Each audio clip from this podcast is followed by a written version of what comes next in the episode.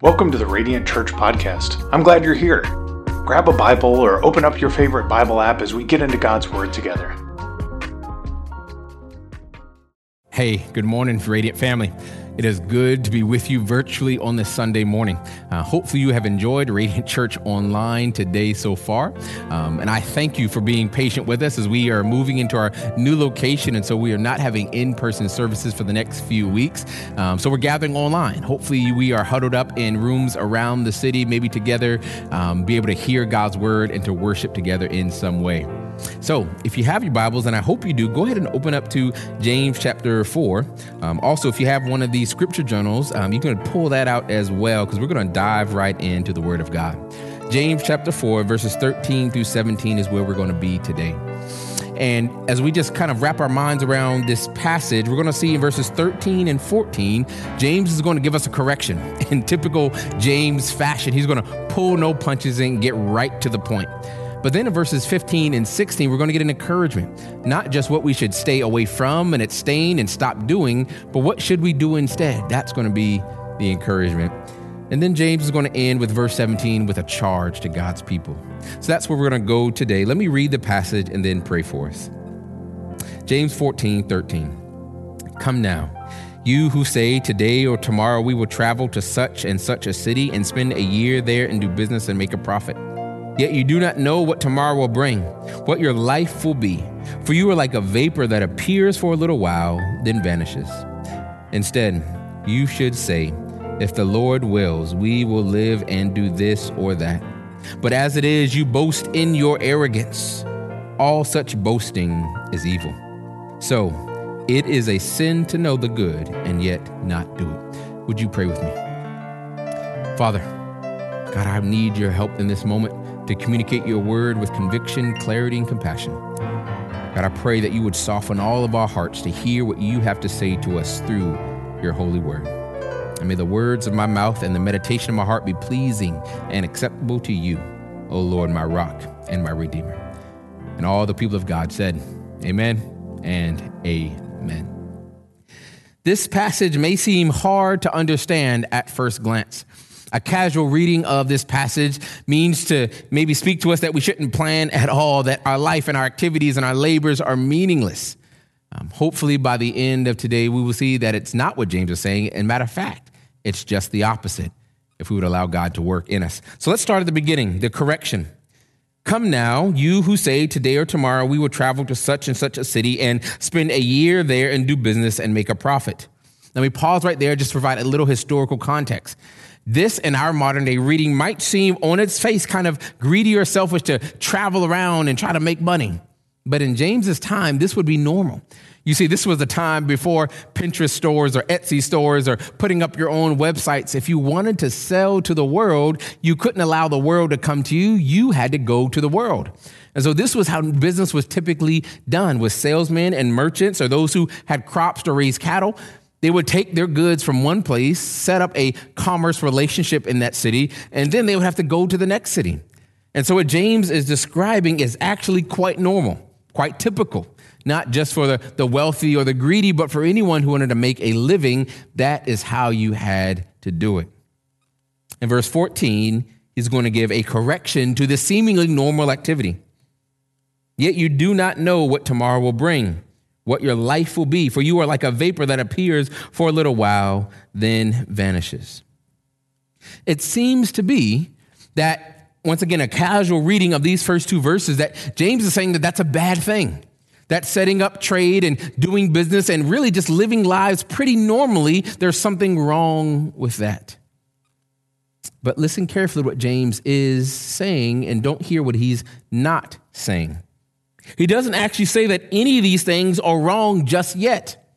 He's not saying the activities that we engage in, going to work and saving for retirement and planning for the future, he's not saying that any of those things are wrong. He's bringing a necessary correction, not to our activity, but to our mindset.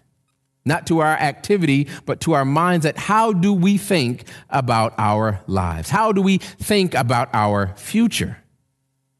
You see, James is introducing for some and reminding for others the great danger of the Christian life in this modern age. The great danger of the Christian life in this modern age is this the normal rhythms of life have a tendency to pull you further and further away from God's priorities. The normal rhythms of life have a tendency to pull us further and further away from God's priorities. Why? Because we can't see God as much as we can see these bills. We don't hear the voice of God as loud as we hear the voice of our supervisor or manager. We don't feel the draw of God's priorities as much as we feel the draw to make sure our kids were involved in all the sports and activities that would make them a great candidate for colleges and other things. And so the things around us seem to be more real than the things of God, the eternal things, the things that will last forever. And so James is not saying that these things are wrong. He's saying these things have a plan for our lives. Yes, your job, your kids' sports, your savings for retirement, all those things have the, have the tendency to draw us away to think that this is all there is. And he's reminding us in verse 14 that our lives are fragile. Now, think about such a simple and profound statement as we don't know what tomorrow will bring. In verse 14, it sounds like, okay, of course, everyone knows that, that we can't predict the future. And yet, oftentimes, we forget that we can't predict the future. How many times have we been just disrupted and have our lives changed in a moment with a phone call, with a text, with a sudden piece of news that all of a sudden changes everything? Those things are both tragedies at times and triumphs and successes at other times, but they should be reminders that we have really no idea what the future holds. But you know who does? Of course, God. And yet, He has a plan for our lives, and He's not just guessing at what will make us happy. He's not just guessing at those things that will give us the most joy and the most purpose and feeling of fulfillment. No, He not only knows us, but He knows the future. And it's Him that offers us a path of obedience. And yet, oftentimes, we hear God's voice of giving and serving and loving and forgiving. And it doesn't seem to make as much sense as withholding, as not giving, as not forgiving, as not serving. All those things seem to make much more sense to the screaming demands of our own lives. And oftentimes, those demands crowd out the voice of God. James is saying that the things that we do in our lives, the planning for the future, the day to day activities are not wrong, but man, they can be a distraction to the most important things. You do not know what tomorrow will bring, what your life will be, for you are like a vapor that appeals for a little while and then vanishes. James, I, let me remind you that James is a pastor. James loves people. And although this sounds like a, a negative statement to say that we're not going to live forever, isn't that a true statement, though? That no one's going to be here for long.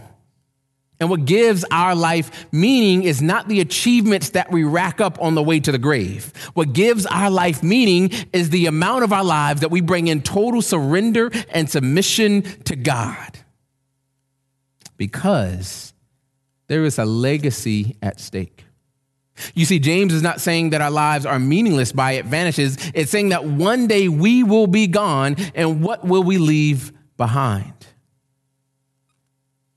Many of us hope to leave behind land and wealth and success to our children, to those who will come after us. But James is saying when we are but a mist, when we are gone from this place, there is actually something more divine and better that we can live, leave for the next generation. What is he alluding to? Well, that's verse 15 and 16, the encouragement to not just live life, letting the stream of life and let the rhythms of life draw us away from the priorities of God, but instead, verse 15, you should say, if the Lord wills, we will live and do this or that. But as it is, you boast in your arrogance, and all such boasting is evil. Once again, James isn't saying that these things are wrong, but he's saying, have we asked God what he thinks about our plans for our life? Have we considered what God's priorities in, not just in what we do, but in how we do what we do? You see, the problem that James is addressing isn't us living our lives wrongly, it's living our lives autonomously. That's the heart of the issue that James is addressing right now. It's not about wrong or right. It's either submission or rebellion, or as James puts it, submission or arrogance. Submission says, God, here's what I think is good for me. What do you think? Let me pause and pray and listen and wait on the voice of the Lord. Rather than saying, God, this is what I want to do, please bless it. Um, when I hear plans like that, oftentimes I will hear people talking about their plans and praying for God's favor. And it's just like sprinkling a little Jesus on our plans, which is, I have my plan. Let me just sprinkle some Jesus on top. I want to take this job, so let me just talk about all the missional opportunities I'll have to engage with those coworkers. I want to marry this person, so let me talk about how much this person will sanctify me and grow me. Oftentimes, we decide what we want to do, and then we back our way into making it sound like it's what God wants us to do. That's what living autonomously oftentimes looks like for the believer. Many of us know better than to just outright say, God, I don't care what you want. Here's what I'm going to do with my life. No, we, we know better than that. Instead, what we say is, Well, God, surely you must be providing this opportunity. Surely you must be opening this door. Surely you must be granting me favor in this endeavor. Or surely you would want me to have this. Or, God, if you give me this, here's what I'll do for you. This bargaining mentality, which says that you and God are kind of partners in the arrangement and design of your life, and you give a little, and He gives a little, and you take a little, and He takes a little, and you end up with a compromise. Family, that is not how the Christian should live. We don't bargain or compromise with the King of Kings and the Lord of Lords and the creator of all the universe, of the heavens and the earth, the redeemer of our souls. We do not bargain with the King. We obey the King because he's been good to us. He has proven himself time and time again trustworthy. And so he's calling us out of living as if our life were our own. He's not saying the things we're doing are wrong or right. It's just done in our own strength, with our own plans, with our own comfort and agenda at the forefront, and God is playing a supporting actor in the play of our lives. But as it is, you boast in your arrogance, and all such boasting is evil. You see, we may not think of ourselves as prideful or boastful when we live our lives, but we really are saying is God, I know you have said, but. God, I know you want this, but. God, I know you've been good, but. God, I know you've provided, but. My plan sounds better than your plan. My idea sounds better than your idea, God. The way I want to raise my kids sounds better than the way you want me to. The way I love my spouse is better than the way that you call me to love my spouse. The careers that I choose sounds better than putting your priorities first. And although we may say it with eyes closed and hands folded and knees bent in prayer, it's just a disguised arrogance. It's a disguised bargaining with God which says that you are equal with God. As if y'all are having a conversation about the best course of your life, trying to reach a compromise. That is not how the Christian should live. And that's why he calls it evil. That's why he says it's evil because it's evil to see God as Lord and Savior of our souls and who we trust in for eternal salvation and yet push him to the side when it comes to our budgets and our family vacations and our careers and our spouses and all the other decisions of our life. That's arrogance. To say, God, give me this thing, but I'm also going to take my own life. I'm going to take my life into my own hands. But you, you hold on to my salvation. I don't want to go to hell but I do want to choose my own career. I do want to choose my own time. I do want to choose my own fill in the blank. James is saying all such boasting is evil. And once again, you've heard me say this time and time again. I believe that James is James chapter 1 lays down a thesis that he unpacks through the rest of this book. And so, just by way of reminder, let's turn to James chapter 1, verses 10 and 11. It says, But the, the rich boast in his humiliation because he will pass away like a flower of the field. For the sun rises and together with the scorching wind dries up the grass. Its flowers fall off and its beautiful appearance perishes. And in the same way, listen carefully, the rich person will wither away while pursuing his activities. The rich person will wither away while pursuing its activities. You know, there's a, a meme that's going around on social media that I've heard it said, you know, make sure you spend time on your hobbies or your passions because if you died tomorrow, they would print your obituary in the newspaper one day and they, your job would post an opening position the next day.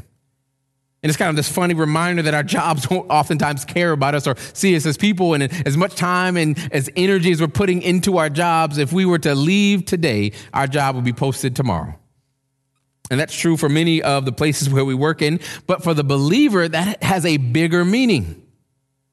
You see, in the business of life, we may accumulate wealth, we may accumulate success, we may accumulate well mannered kids or all the accolades or praises of men, but that is not what God is calling us to alone. What God is calling us to is submission to his life, to an eternal inheritance. You see, although our lives will vanish like vapor one day, the word of God is clear that anything we do for him will last. And think about this for just a moment. How many of us have people in our lives that left us an inheritance of godliness? Not money, not wealth, not land only, but godliness. How many people do we know who are no longer here who maybe have passed away years ago, but we still remember them praying for us. We still remember their godly example. We still remember this godly inheritance that they laid for us. I think about my own grandmother who has gone to be with the Lord years ago. I think about her prayers for me, how she ended every conversation reminding me to get right with the Lord, because at the time I was not. And she passed away before she could see me standing in front of a church preaching the word of God. But she is one of the many people who left a godly inheritance for me that I was able to draw upon and remember, and that God used to even convict me that there is more to life than what I can achieve. There is more to life than what can be stashed in a bank account. There is more than life than the pictures we take on the travels that we go to. No, there is something better that God has for us. And none of those things are wrong, but all of those things can drift us away from God's priorities and purposes for our life. So, what's the call here? What's the, the charge that he is calling us to? Well, we see that in verse 17. Verse 17 says this So, it is a sin to know the good and yet not do it. It is a sin to know the good and yet not do it. Here's the reality, family. As we've been walking through the book of James, I know it's true of you because it's true of me that God has been pounding on the door of some of our areas of our heart that we have yet to open up. God has been pounding on the door in some areas of our life that we have yet, not yet surrendered to Him. There are some decisions that we think are too precious to leave up to God to make. No, we must hold those close. There's some areas in our life that we see are too important to let God decide. And week in and week out, the word of God has just been hammering us, saying, Trust me, submit to me, devote your life to me, and watch what I do. Watch the joy that I'm able to provide that you can't provide yourself. Watch the fulfillment that I can provide that you can't provide yourself. Once you align who you were made to be with how you spend your days, then you can see what God can do with a surrendered life there is great joy on this side of eternity waiting for us. And that joy isn't just found in Sunday worship, although it's good. That joy isn't just found in community groups, which, yes, that's good. That joy isn't just found in events that uh, churches may do and that families may do. No, those, those things are good. But there is a joy that can only be found when our life is in alignment to who God has created us to be. When every area of our life, our passions, our heart are in complete submission to God, saying, God, have your way. unless we think that there are no consequences, James reminds us it is a sin to know there is an area in our life that we have yet to submit to God and continue in our arrogance, to continue in our rebellion. It is a sin. And family, if we've learned anything in the book of James, in the, in the Bible as a whole, is that sin kills. Sin kills. It kills joy, it kills relationships. Most importantly, it kills the relationship you have with the Father. Oftentimes, we pray and read the Bible, and God feels distant. The Word of God feels cold and sterile. And sometimes, not all the time, but sometimes that's because we have a persistent area of rebellion in our life, and it's hurting us. It's hurting our ability to hear and respond to what God wants to do in our life. So, as I close, let me give a final encouragement from the Word of God. What we do in our day to day lives, going to work, planning for the future, saving for retirement, none of those things are wrong. But all of those things the enemy can use to distract us from what's most important. You see, Mary and Martha are a familiar story for many of us. Jesus came to visit two young women, and Martha did what was reasonable. She says, We are about to have our Savior and Lord come and visit us. Let me prepare a meal for him and the guest. Let me serve him. And yet, the other sister sat at the feet of Jesus, listening to his teaching, worshiping. And when Martha went to correct Mary, Jesus said, No, don't correct her, for she has found what is most important. You see, what's most important isn't just the busyness of our life trying to accomplish good things. The most important thing is a submitted life to Jesus. It's a relationship with Him. And that works itself out oftentimes not by changing what we do, oftentimes it changes why we do what we do, how we do what we do. Many of us are going to go to work like other folks will do every day. But for the believer, it's different for us, for we work as unto the Lord. Some of us will stay at home and take care of children, just like many believers and unbelievers alike. But for the believer, it's different because we do it as unto the Lord. We do it in submission to God's will for our lives. We don't just bring our plans to God asking Him to bless those plans. No, we're not here to bargain, we're not here to compromise.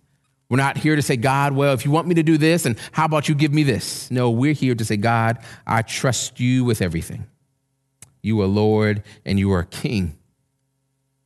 And to not live like that is arrogance, is evil, and it's sin. Family, would we take this moment and just repent? I know there are areas in my life, and I know there are areas in yours, where we have not let God have exactly what He wants. We have lived our lives autonomously, not in sin, maybe, but autonomously, just living our lives without seeking God's perfect will, without submitting our life to God. We've lived our lives bargaining with God, compromising with God, but not submitting to God. And, brothers and sisters, beloved, that is not how the Christian should live. And ultimately, it's that resistance to God's will which creates so much heartache in our lives today. And there is a fear that the whisper of the enemy gives us, that the, the enemy whispers in our ear this fear that if we really gave it up, we would lose. If we really surrender this area in our life, God is not going to come through, and that's why we withhold it. Let me counter that lie with truth. The Word of God says that He will never leave you nor forsake you. And then if God gave his one and only Son, Jesus Christ, that he will withhold no good thing from us. The only question is not only will we believe it, but will we live like we believe it? We walk away from arrogance, walk away from pride, walk away from bargaining and compromising, and just live our life and a life of total devotion and total surrender. Would we allow the Holy Spirit to do that in our lives today? Thank you for joining our family in North Charleston as we heard God's Word preached today. We would love to connect with you. You can find us online on Facebook, Twitter, and Instagram. Send us a message to learn more about what Radiant Church is doing or support the vision of Radiant Church at radiantcharleston.com/giving.